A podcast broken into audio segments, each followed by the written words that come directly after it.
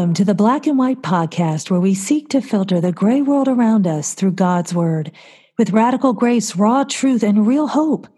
I'm Denise Pass, and this month we have been discussing God's presence, how we can be present in His presence and intentional about God's presence in all aspects of our lives.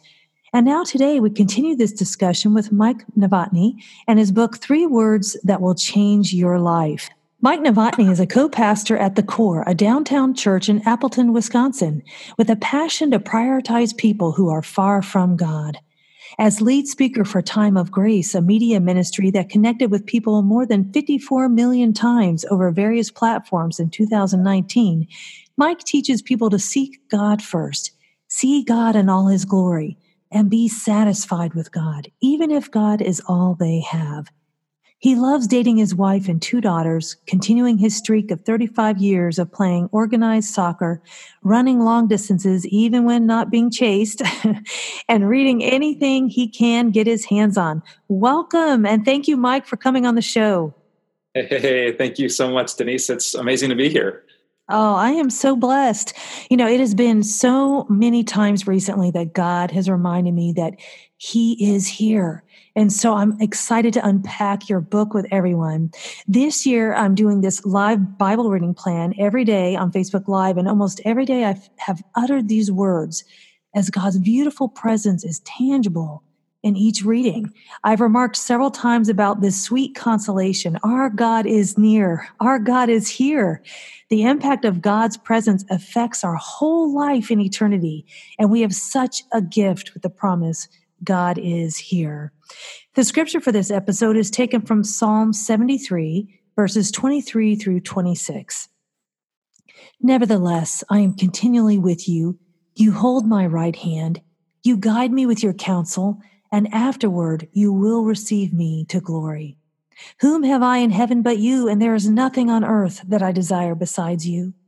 My flesh and my heart may fail, but God is the strength of my heart and my portion forever. You know what strikes me in this passage is the opening verse in which David proclaims, I am continually with you. God is here, the three beautiful words your book centers around, and yet we are not always there. We have the presence of God as a beautiful promise, but we don't always choose it.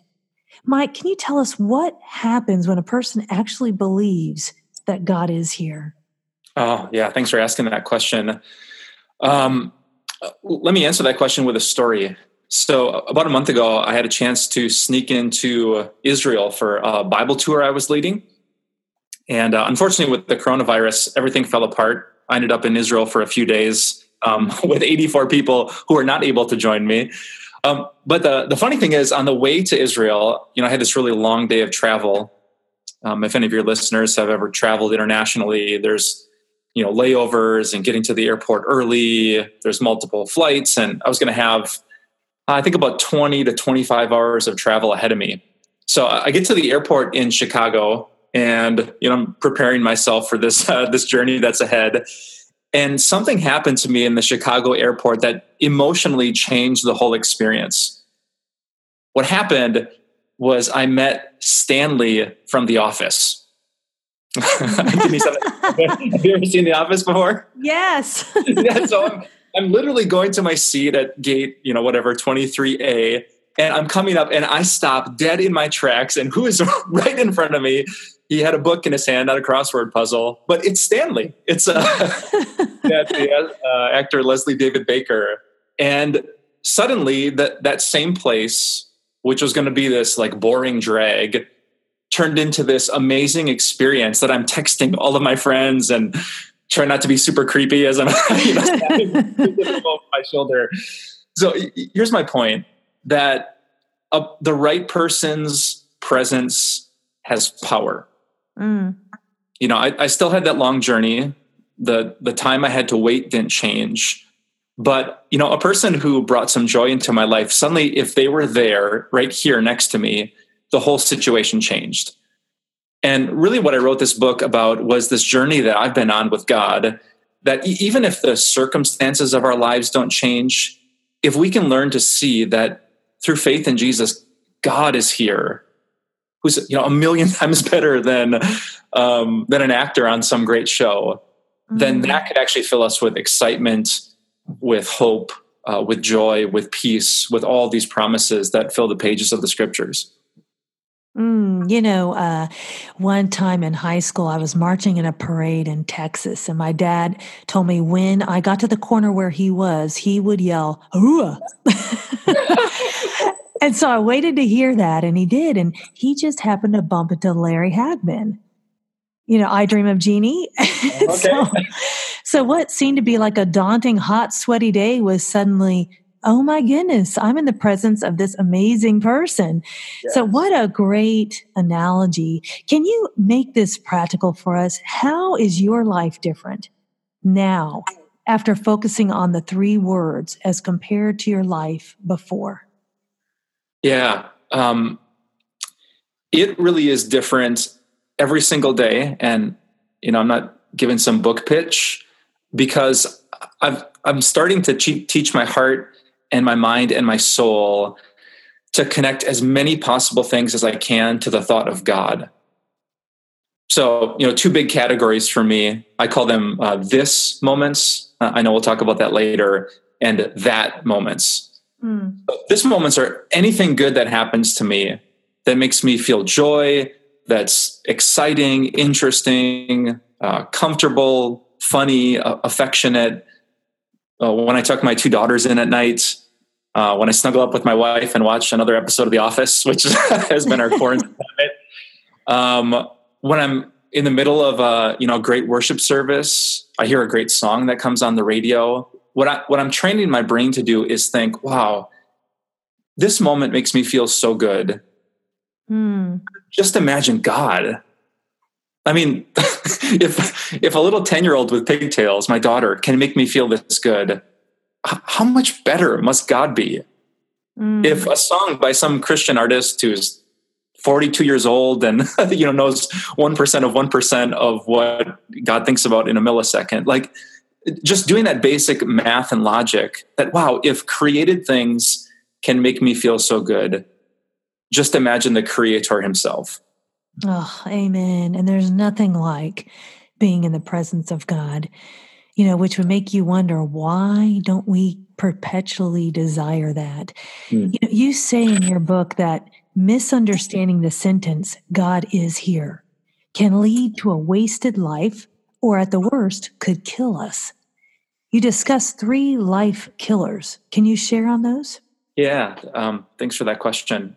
When I talk about life killers, I think of life in the biblical sense of essentially being with God you know if you're spiritually dead you're far from his presence. But if you have eternal life which begins at our conversion then man it, it's right here and it's right now. So the three life killers that try to mess with this blessing every single day for all of us the first one is instead of to think god is here and i love to put god in all capital letters we kind of take the caps lock off and we don't think that much of god. Mm. so you know, let's say you were struggling. You, you told me before we began here that you had quite the journey this past month with your own health, right? Yes. You know, if, if I said here you're facing this incredible challenge, but don't worry, the the hospital janitor is here. I mean, you'd say, "Well, nice to meet you," but that, that doesn't right. make me much more comforted, right? So it's not that just anyone's presence can change you. It has to be someone really good really loving, really beautiful, and really powerful. So when we forget that God is is better than the best things of life, and when we find more comfort in like friends or family, health, a good job, obedient kids, we're in a whole lot of trouble because all those things are so uncertain and so temporary. And we've lost the one rock solid thing that we have, which is this big, beautiful God. So mm. that's life killer number one. And I think that's why when Jesus taught the Lord's Prayer, before he even taught us to pray for food or for our own forgiveness, what's the very first thing on his list? Our Father in heaven, hallowed be your name. Mm. Like the, the thought of you, God, has to be hallowed. It has to be holy and better and bigger and magnified and more glorious. Because if I don't have that, then all I have are temporary things, which of course are going to make me afraid uh, fearful and uncertain. So that's life killer number one. Uh, life killer number two is when a person believes in this caps lock, glorious, satisfying God, but instead of saying God is here, they think, well, God will be here. So when I finally die, I'll get to be with God. Um, I think that this is actually a mistake that I see pretty often at funerals. In, in those little cards that um, you know the funeral home passes out, you got your loved one's picture on the front. Uh, in many Christian cards, it'll say "born to life" and it'll put their birthday, and then "born to eternal life," and they'll put the day they died. And actually, that that's not biblical the Bible says, um, Jesus brings this up, I think in John chapter 5, that when we believe in him, we have been reborn to eternal life right now, that God is with us in this moment. So if, you know, if a person thinks, well, okay, there's this great God, and one day he's going to be with me, I just got to wait. I got to wait 30 or 40 or 70 or 87 years on my own well, no wonder we get anxious and afraid because God's at the finish line and he's not running the race with us. So that's the second way to like mess with your spiritual life. And finally, the third one is to think, okay, there is this glorious God. He is present right now with people. But instead of saying God is here, we think, well, God is over there with those Christians, um, those believers who don't struggle, um, those moms and dads who aren't such a mess at home like I obviously am. Mm. So the devil kind of dupes us into thinking that because we're not worthy of his presence, uh, certainly we don't have it, at least not until we improve or get better. So those are the three big life killers I think that get in the way of the power of the promise uh, that I'm unpacking in this book.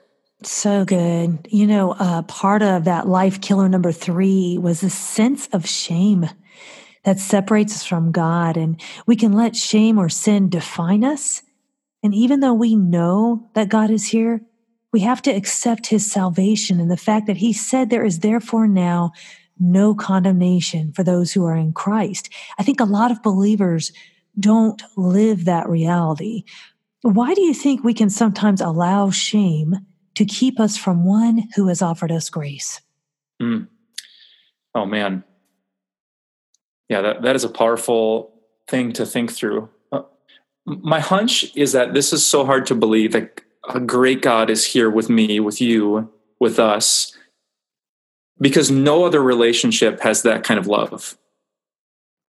Um, like, are, Denise, are you married? Oh yes. yeah. I, uh, what's your husband's name? Can I ask? Clay. Okay. Yeah. So let, let's imagine Clay uh, comes home today and he is just a total jerk. He's selfish, he's critical, he's complaining, he's not listening to you. And I mean, he does a lot of this, not just once or twice. I'm guessing your gut reaction would be I need to get out of this house. like, I just need some space from this man because that's what sin does, right? It, it's like this wedge that lo- love draws people together, sin pushes them apart. And so maybe we just assume as sinners, well, man, if, if all of my sins in my entire existence have been committed against God alone, how is it possible that He could be here with me? My husband would run, my friends would run, everyone would run if I treated them this way. So I'm just going to assume, because it, it seems logical, that God would run too. So it really takes the persistent promise of the gospel which we really only find in the scriptures themselves to convince us that, wow, yep, a God that good who does know all of your sin, he is still committed through the blood of Jesus to be right here with his people. Mm, I think it centers around a word belief as well, because what if we really believed God is here? And you may say, well, a lot of people may be listening saying, I do believe it. But see, our actions demonstrate the depth of our belief. If we really believe that His grace is sufficient for us, we, we say we believe in God's goodness, in His saving power, that He is present, but we don't live like it so often. Why do you think this is, Mike? Mm. My pastor would say all the time every Christian is at the same time both a sinner and a saint. So through faith in Jesus, we, we do believe we are saved we are his children. We are filled with the Holy Spirit. We are forgiven. And at the same time, there's this part of our hearts that ignores God, that minimizes God, that's drawn to the short term pleasure of sin. And, you know, um, Galatians 5 talks about this the flesh desires what's contrary to the spirit, and the spirit what's contrary to the flesh. They're at war with each other. So I think that's what it comes down to. There's part of our hearts that absolutely believes that God is good and he's here with us. But there's a whole other part of our hearts that's fighting against that every single day. And until we die, that, that part of us will never be completely gone. And so this is the, the daily struggle of the Christian life to remember what's true, what's biblical, what's mm-hmm. ours through Christ, and to tell that other sinful voice in our hearts, no, shh, shh, stop, stop lying to me. That's not true. I'm going to fix my thoughts on Jesus, the author and perfecter of my faith.